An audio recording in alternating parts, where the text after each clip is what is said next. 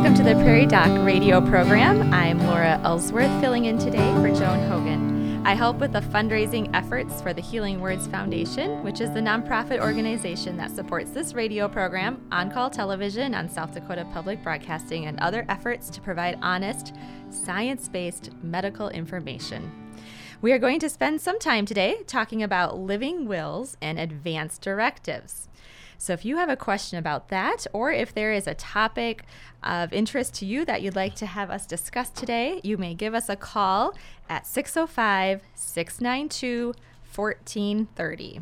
605 692 1430. With me today in the studio is Dr. Jill Kruse. Dr. Kruse's specialty is family medicine, and she practices with the Avera Medical Group Brookings and the Brookings Health System. Good morning, Dr. Kruse. Good morning. Thanks for having me. Thanks for being here. We really appreciate that. I know you've been on the show a few times, and uh, we always love hearing from you and what you have to share with our listeners. So thanks for taking the time this morning. Appreciate it. So, we're going to be talking about living wills, advanced directives, and things like that. So, can you um, start by just telling us a little bit about what is a living will? So, a living will is a legal document which allows you to express what your wishes are for end of life care. Um, and it can be as detailed uh, as you want it to be. So mm-hmm. there's no specific thing that has to be in it aside from uh, basically saying what what do you want have done and if your heart were to stop, do you want people to perform CPR? Do you want people to put a breathing tube down your throat and breathe for you? Do you want us to give medications to you? Uh, that is usually the the minimum that's discussed in what's called a code status. And it can also be discussing other things. Do you want to have artificial nutrition given? Do you want to have um, a feeding tube given? Do you want to have IV fluids given? What do you want done if you are in a health situation where you are not able to speak for yourself? Mm-hmm. So if you are, you know, in a coma, or if you are so sick that you're not um, thinking coherently or able to uh, make an informed decision, and someone needs to make it for you. This is you saying ahead of time, this is what my values are, this is what my wishes are. Please abide by these things that are important to me. Mm-hmm. Yes. Um, I really think of living wills as really a gift to your family and friends as well, because when they are faced with some difficult decisions, to have to know, oh, this is what this person I love wants, and to have that document to help encourage you and make those decisions is definitely. Really I think it definitely takes a lot of pressure off of the family and and the caregivers are saying this is my decision. No this is what that person would want. And so mm-hmm. we're respecting and honoring their wishes and and their values and not having to guess. And that's that is very important. Uh, so you don't have to put that pressure on family to say what's the right decision? What's the wrong decision? Uh, mm-hmm. because there are so many decisions and it's not something that you want to ask your family members to make during a crisis. Mm-hmm. I, I, always tell patients I would much rather have this af- conversation at two in the afternoon when it's a theoretical issue than at two in the morning when I need answers now. Mm-hmm. And if we don't have this to guide us, then we're really maybe doing more or less than what someone wants us to do. Mm-hmm. And, and, we don't want to. Um, not follow what someone's wishes are. Right, right. So who who should have a living will? Well, I would say that this is part of adulting. So mm-hmm. if you're an adult, you should have a, a living will. Um, if you don't have one, then the person that would default legally to make your legal decisions would be your spouse. Uh, if you don't have a spouse, then it would be any adult children that you mm-hmm. have. If you don't have any adult children, then your parents and then it, it keeps going down the line where it starts naming aunts and uncles and cousins. Sure. Uh, but the state of South Dakota does have a very defined legal process of who is making those decisions. Okay. For you. And in some families, you may not want the next person legally listed on the form to be making those decisions, whether you're estranged from that family member or you haven't seen them for 10, 15 years right. and they don't know what your values are. So, uh, this is your way of taking your health care in control. So, uh, for you to be involved and in control of what your wishes are, it's in your best interest to name the person who you feel knows you and will honor your wishes and and thoughts. Very good. All right. Well, it's time for us to take our first break. Uh, following these words from Avera Medical Group Brookings, Dr. Kruse and I will be happy to discuss the medical issues of interest to you. Give us a call at 605 692 1430.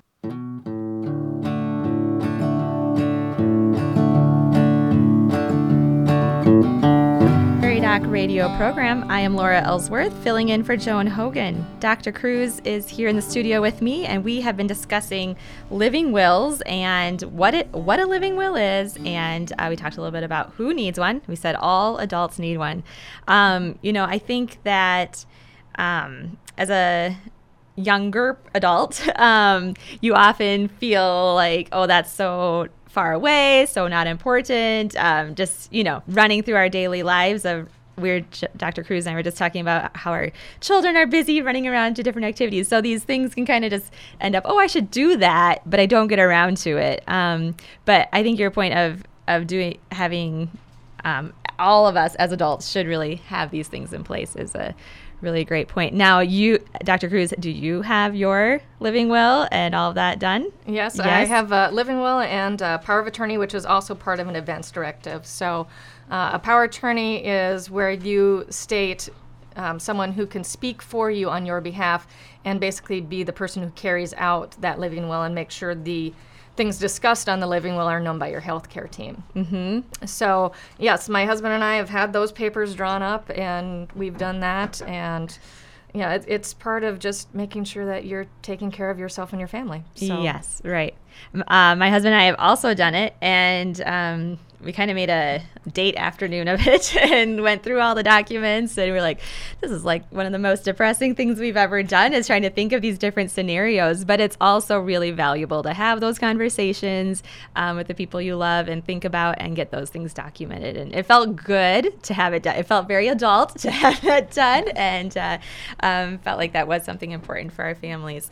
Um, so we've touched on this already, but could you give some examples or some reasons why you feel these living wills are so important? Maybe even f- from your personal experience as a physician, why how you've seen these living wills um, have value. Have value. Mm-hmm. Well, definitely, it lets us know what the person wants, and I have seen it where.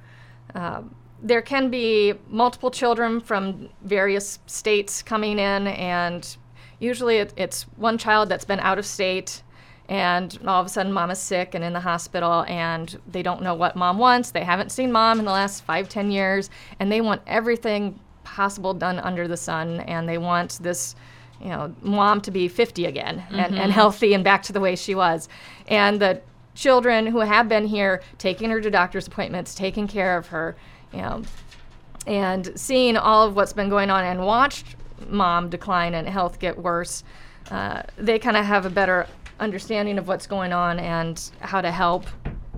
And sometimes those two uh, siblings can be at odds. Mm-hmm. And the living will kind of becomes that tiebreaker. Well, this is what mom wants. This isn't about what we want for mom. This is about what her wishes are. So it can really um, help prevent some family infighting and, you know, accusations between siblings or why they're doing or not doing something, mm-hmm. you say, I'm, I'm honoring my mom's wishes. Mm-hmm. And that, again, takes the pressure about this isn't my decision, this isn't what I want, this is what they wanted, and we're honoring that. Mm-hmm. So it, it, can really, um, I think, help if there's. Um, concerns between the family about who is making the decisions and what decisions are being made, especially if there isn't consensus. This is to say, okay, this is the person who, who has been given the right to have the voice as the healthcare power of attorney, and this is what the living will is that the healthcare power of attorney is supposed to carry out. Mm-hmm. So I think that's really where where it helps is when not everyone's on the same page, mm-hmm. and then it's not about which sibling forces their way to have done. It's about giving the parent what they wished. So I, I think that's an important thing. Yes, yes, absolutely. So we've talked a little bit about um, what it is, why it's important. How do we go about getting our living will? Okay. There are many, many ways you can do this. Okay. It's, it's very easy. Um, one, uh, talk to your doctor at your annual physical. We have forms in the clinic. We can get those to you. Another option would be talking with your lawyer when you're doing other estate planning uh, because they do have forms. The South Dakota Bar Association has a living will form. Each state kind of has their own living will forms and requirements. Uh, I know on the Avera website, you can download forms for South Dakota, Nebraska, uh, Iowa, and Minnesota. Okay. So, like I said, each state has slightly different things that uh, they have addressed as a minimum requirements for a living will, and you can download those. Even if you just Google, you know, South Dakota Advanced Directive, you will come up with tons of templates and forms you can fill out Okay. and um, go over those and it should be like you said it, it takes an, an afternoon a couple of you know hour or so just to kind of talk about it and you know it doesn't have to be morbid you can you know just talk about what your wishes are Right. and the important thing i said is for someone to hear what you say so so they don't have to guess so Mhm. and we can't come up with every scenario that could possibly happen. So, this is where that power of attorney, which is part of the advanced directive, uh, comes in. So, they can help guided by what they know your thoughts and wishes are if some situation were to turn up that wasn't addressed in the living will. Because Sure. we can't talk about every possible outcome or every possible you know scenario that's that would just be a 100 page document then you know if this then do this and it- it, would be very hard so that's where your power of attorney can help uh, guide things based on your living will when um, a unique situation arises Yes. So it could be as simple as just filling out the form kind of on your own and you, I'm sure, sign it. Mm-hmm. Yeah, it needs to be signed and it needs to be witnessed by two different people. Uh, Okay. the witnesses cannot be family members Okay. or anyone that has kind of a vested interest or a conflict of interest Sure. here. Um, it also cannot be signed by your doctor or your uh, doctor's nurse. Okay. So, so it can't be a, a clinic staff member. Now, it can be notarized, but it does not have to be. Okay. So, you know, having it notarized is just kind of a nice thing. But like I said, a lot of people end up doing this part of their estate planning. They take it into their lawyer. Their lawyer is one who, and one of their staff witnesses it. So, but minimum, you need two witnesses. Okay. All right. Very good. And what um when when is it appropriate to maybe talk to your physician about it? I know sometimes as a patient, I come in and I feel like, oh, my physician's so busy; they have so much to do. I don't want to like um, overwhelm them. So when is it kind of appropriate, or is it always appropriate to bring up the living will and questions you might have about that? Well, I would say I would never discourage anyone from asking a question if they had one. Uh, you can definitely talk about it. I mean, this is a good thing to ask when you have your annual physical or anytime you're, you know, coming in. You might be a little rushed if you have a sore throat and you've got a lot of questions about this, but Sure. annual physical is a great time.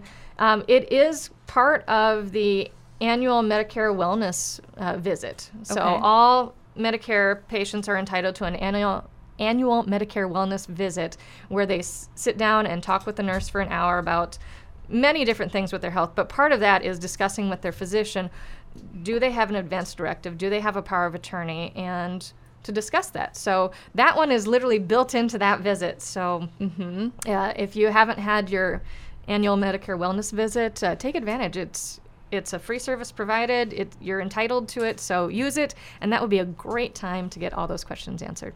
Great. So, um, as a non-medical person, um, some of these things are just very unknown to me, and I don't always, you know, understand. So, what are some of the the options that you like to talk through with your patients to help them better better understand if they um, select a certain box or uh, make a certain indication, what that kind of means for Yep. them? So, well, actually, I will just go literally through the, the South Dakota form. So, Sure. one of them talks about organ dota- donation, and it says, I do not want to have anything donated. I don't want my family or power of attorney to do that. The next line is, I've already signed an agreement that I want to. I've, I've registered on my driver's license. Mm-hmm. Um, and then I give, you know, permission to donate, and it said any needed organ part or just the following ones that you list Okay. and then you kind of basically say what what do you want to have done?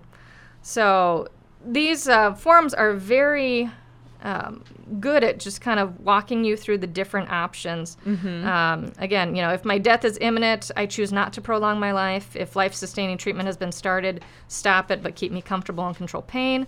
Versus, in the event my death is imminent, I choose to prolong my life and by any means possible. Mm-hmm. And then there's a I choose neither of the above because that's not quite right. So let me write in what I I want. So Sure. you can make it as customized as you want. Mm-hmm. And um, I think on one of them, it's really nice.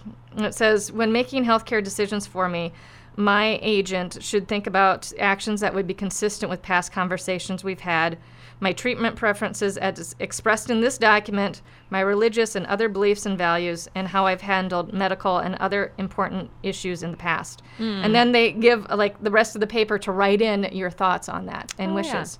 So, like I said, you can make it very uh, detailed about what's been important to you in the past. Mm-hmm. Very good. So those are, are kind of the, the bare bones ones. Um, there is some regarding artificial nutrition, but that's not uh, necessarily considered part of a standard South Dakota um, power of, um, power Advanced- attorney or sure. advanced directive. Yeah. Sure. Very good. So it might be good to maybe um, pick a copy of this up when you're in the clinic or um, print one off online. Yep. Spend some time reading it, looking through it, and then identify what questions you have and bring those into your next uh, um, Appointment. appointment. And you can follow up with your physician about some of those things. All right. Thank you for that great information. So we're going to take our next break. And following these words from Avera Medical Group Brookings, Dr. Kruse and I will be happy to discuss any of your questions. Give us a call at 605 692 1430. Welcome back to the Prairie Doc radio program. I am Laura Ellsworth, filling in for Joan Hogan, and Dr. Jill Kruse is in the studio with us today, and we are talking about a very important topic. We're talking about living wills and advance directives, what they are, and what um, we need to consider, and um, how those are so helpful to family, friends, to your um, care providers to know your wishes and make sure they're um, doing their best to to serve you in the way you want to be treated. So, um, we did have a question come in. Um, the question is Can a family member overwrite a living will? So, according from this is straight from Department of Social Services um, state website. They've got lots of questions and answers about living wills, and it said, um, "Can an agent make a decision against my wishes or proper medical practice?" The short answer is no. Okay. Um, an agent must follow your wishes and must consider your physician's recommendations. And uh, the decision by your agent must be within the range of accepted medical practice. So, you know, it, it has to be good medical practice and they need to follow your wishes. And, you know, if the agent is saying things against what the living will is, definitely a lot of times doctors will call together an ex- ethics committee or have everyone sit down and, and have a conference to say, okay, this is what the living will says, this is what the patient wants.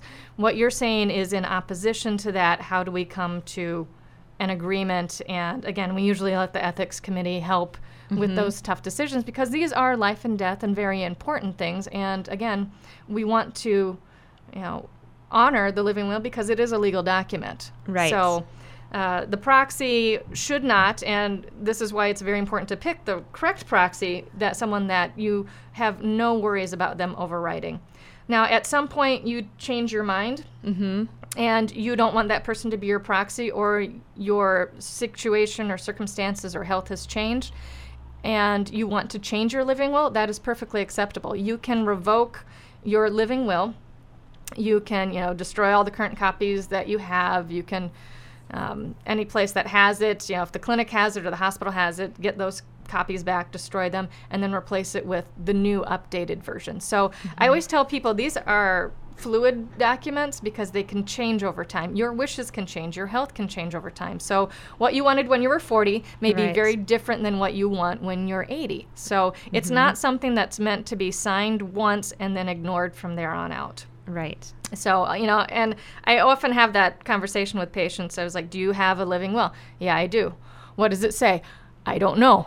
Sure. I was like, Well, you have to, I have to know what it says, and, and you have to know what it says. It's not just sign it once and forget about it. So, again, it's an ongoing conversation that may need to be updated or um, modified at times based on where you currently are in your health. Mm-hmm. I think that's a really great point. Like with this caller, um, that we um, when you write your living will, um, it's important to also discuss that with your people who will be involved and who love you and want to maybe be involved in making decisions. It's um, a good idea for you to clearly communicate to that to people, you know. And I know sometimes that might be difficult to bring up. I was, as I was reading, preparing today, like it's tricky to bring up, but you now you could just say, "Hey, I was listening to this radio program and this is what they mentioned and I want to tell you about it and this is why. Yes. You know, so you can use us, Prairie Doc Radio, as your excuse to uh, bring this up with your family and friends and um, fill them in on um, what you're you're thinking because of course none of us like to be surprised so it would be no. nice for your family um, and those involved in making these decisions to be informed and maybe even have an opportunity to ask you questions about why you chose um, these decisions and hopefully that'll keep everyone more on the same page right? Exactly. And knowing having copies of this distributed. So it'd be good to get a copy of this in your clinic chart. It would be anytime you're admitted to the hospital make sure they have a copy of it in their chart. Make sure your family members especially the one you you know whoever you name as your power of attorney has it a copy of it themselves the worst thing you could do is put it in the bank in a safety deposit box that no one else has access to and then when we need it we can't get a hold of it because it's you know Sunday and we can't get into the bank. So how do we get so don't have it inaccessible. I mean if you want to have a hard copy kept there for safekeeping, great, but have multiple copies in multiple places. Um, apparently you can also file it with the uh, um, clerk of courts with South Dakota. So you can have a copy at the courthouse uh, if you want as well. But I would say the most important is you have a copy somewhere accessible, your family members have a copy, and then your physician and whenever you're in the hospital uh, have a copy. Very good. Um, so far, we've talk- been talking mostly about making one for ourselves. But what if there's um, somebody you know who needs one? Um, maybe someone that some a family member that you um, just as a layperson that, that you want. How would you encourage them, or what's an appropriate way to maybe bring that up to them? What do you think? Well, I would say uh, just kind of asking you know, what are their thoughts and have they thought about this and, and written it down? Um, a lot of times it gets addressed after there has been a health scare or someone's been in the hospital or, or very sick and is like, oh, I didn't have this, I really should. So, um, again, you know, if you're the driver and taking your parents into the hospital to their or visit, or if you're taking them to the clinic for an annual visit, you know, talk with them and, and see if they've had it. And they may surprise you. They may have done this like five years ago and never told anybody. Right. And, and that's the important thing is, you know, if you pick a power of attorney, um, we need to know about it. So, you know, I, I actually, this happened this November. I, I was, my mother was in the hospital and I asked my dad, so who's the power of attorney? And he's like, well, you are. I was like, oh, I am? okay. I was like, when was this decided? Mm-hmm. So, you know, it, you have to let them know that they have a, a duty. And, you know, so finally, here it is a paper that had been signed years ago that listed my, you know, siblings as power of attorney, and uh, and none of us had any clue. And it was listed in order of age, so my oldest brother was the first to say, and then my middle brother and I were alternates. Okay. For it, should the first one not choose to participate, then it would fall to my brother and me. Where my oldest brother, who is the first one to give the healthcare choices, is an accountant. Sure. And then my middle brother is an eye doctor, and then me as the physician, which I wasn't at the time when this form was made. I was just a little snotty nosed college kid who didn't yes. know anything. You know, all of a sudden now we're like, well, maybe we should adjust this so the one with the most medical knowledge can help guide these decisions. Right. So excellent point. Keep these documents up to date. Revisit Yes. them regularly. Make sure they're still still your wishes. Very good. Well, we need to take our um, final break, but we still have a few minutes for your questions. So, following these words from Avera Medical Group Brookings, Dr. Kruse and I will be happy to discuss those questions. Give us a call at 605 692 1430. Welcome back to the Prairie Doc radio program. I'm Laura Ellsworth, and in the studio today with us is Jill Kruse, and we've been chatting about living wills and how important those are.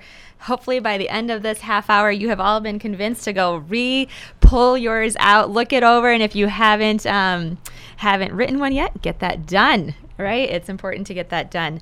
Um, just want to talk a little bit more about those um, living wills. Um, you know, I being married to a medical professional, I hear about some things, and um, you know, one as I was considering some of these things, um, you know, if, should I give my family member a feeding tube? Should I give my family member an IV? Some of those things, as an outside person, feel like yes, absolutely. If they need nutrition, if they need hydration, um, I absolutely want to do that. But uh, um, talking with him, I've learned that's not maybe always the best decision. Could, so, could you fill us in on um, how that affects those end of life processes, and if you do choose to do that, how that what influence that has? So there are again so many different scenarios. So it's hard to give a, a blanket statement about it. So all of these are tools to use. And you need to use the right tool in the right circumstance. So, if you went out into the yard and you took a hammer to nail in a screw, that's not the right tool at the right time. Is the hammer wrong? No. So, same thing with a feeding tube. Is a feeding tube a wonderful tool? Yes. Used in the right circumstances, is it life saving? Absolutely. Yes. Used in the wrong circumstance um, or the wrong time, it can prolong suffering and pain. And that's not what we want to do as physicians, and not what I think any family member would want to put their loved one through. So, you really need, again, to t- talk talk with doctors, talk with them, ask your questions, and say, you know, is this appropriate and and why? So sometimes uh, it can be very rushed and like, yes, no, this is what we should do, this is what we're going to do, but never be afraid to ask for the why because there's always a why behind our yes or our no, and um, you know, feeding tubes are good for short-term bridging if we expect there to be a sudden change. Long-term, they uh, can cause lots of problems and can be very hard on the body and again prolong suffering. Uh, same thing with artificial um, fluid hydration. Again, that can lead to other unintended consequences that can cause more suffering. Fluid building up in the lungs, fluid building up in the legs, and causing the skin to swell and, and split and, and drain. And so, again, you need the right tool at the right time for the right um, end result that you're looking for. And what may be the right tool initially, after a period of time, you may say, you know what, this isn't giving us the results we want, this isn't helping us, now we need to readdress. So um, there is no absolute right or wrong, you know, in every single circumstance with these uh, tools. So you need to have it very uh, tailored, and that's where the physician's experience and training and time uh, really help guide these decisions. But it needs to be a discussion. So you know, pick their brain and find out why they're making the recommendations that they're they're making, because that will definitely help guide your answer as to is this in alignment with the values of my family member or not. Great. Okay. Thank you, Dr. Kruse. So, so a lot of great information about living wills and advance directives, talking to your family about your wishes. Um, there's a lot of great resources out there. Dr. Kruse mentioned some online resources. I have to put another plug in for Dr. Holm's book, Life's Final Season. Um, a lot of great information in there for you to read through and consider um, as you're thinking about these things. We had a quick question about kidney function. Whatever. Um, bun kidney function? BUN. BUN kidney function. Okay, so the question is about BUN kidney function. Um, what everyday care at home can we do to improve kidney function? Food, exercise. What can we do to help improve Well, that? the biggest thing you can do is uh, keep your blood pressure under good control. So don't do things that are going to elevate that, such as smoking, um, high salt diets. Uh, so you want definitely good blood pressure control. Uh, if that means taking medications that you've been prescribed, take your medications. Um, you know, watch out for the high salt foods. There's a lot of salt that hides in processed foods, uh, mm-hmm. uh, especially like soups sure. or canned foods have lots of salt in it. Um, exercise is always good. Um, I know Dr. Holm loves exercise, so yes. I will definitely continue with that bandwagon. It is it is very important for helping. Um, not smoking, and then watching the use of some over-the-counter medications like NSAIDs, so ibuprofen, naproxen. Um, all of those can cause some uh, strain on the kidneys. So judicious use of over-the-counter medications. Okay, thank you. All right, well, we hope you've enjoyed our Prairie Doc radio program, and we'll listen again for Prairie Doc, brought to you by the Avera Medical Group Brookings. Please follow the Prairie Doc on Facebook and YouTube for free and easy access to the entire Prairie Doc library. As always, you can hear and see more from the Prairie Doc online at prairiedoc.org. Thank you, Dr. Kruse. That's all until next week.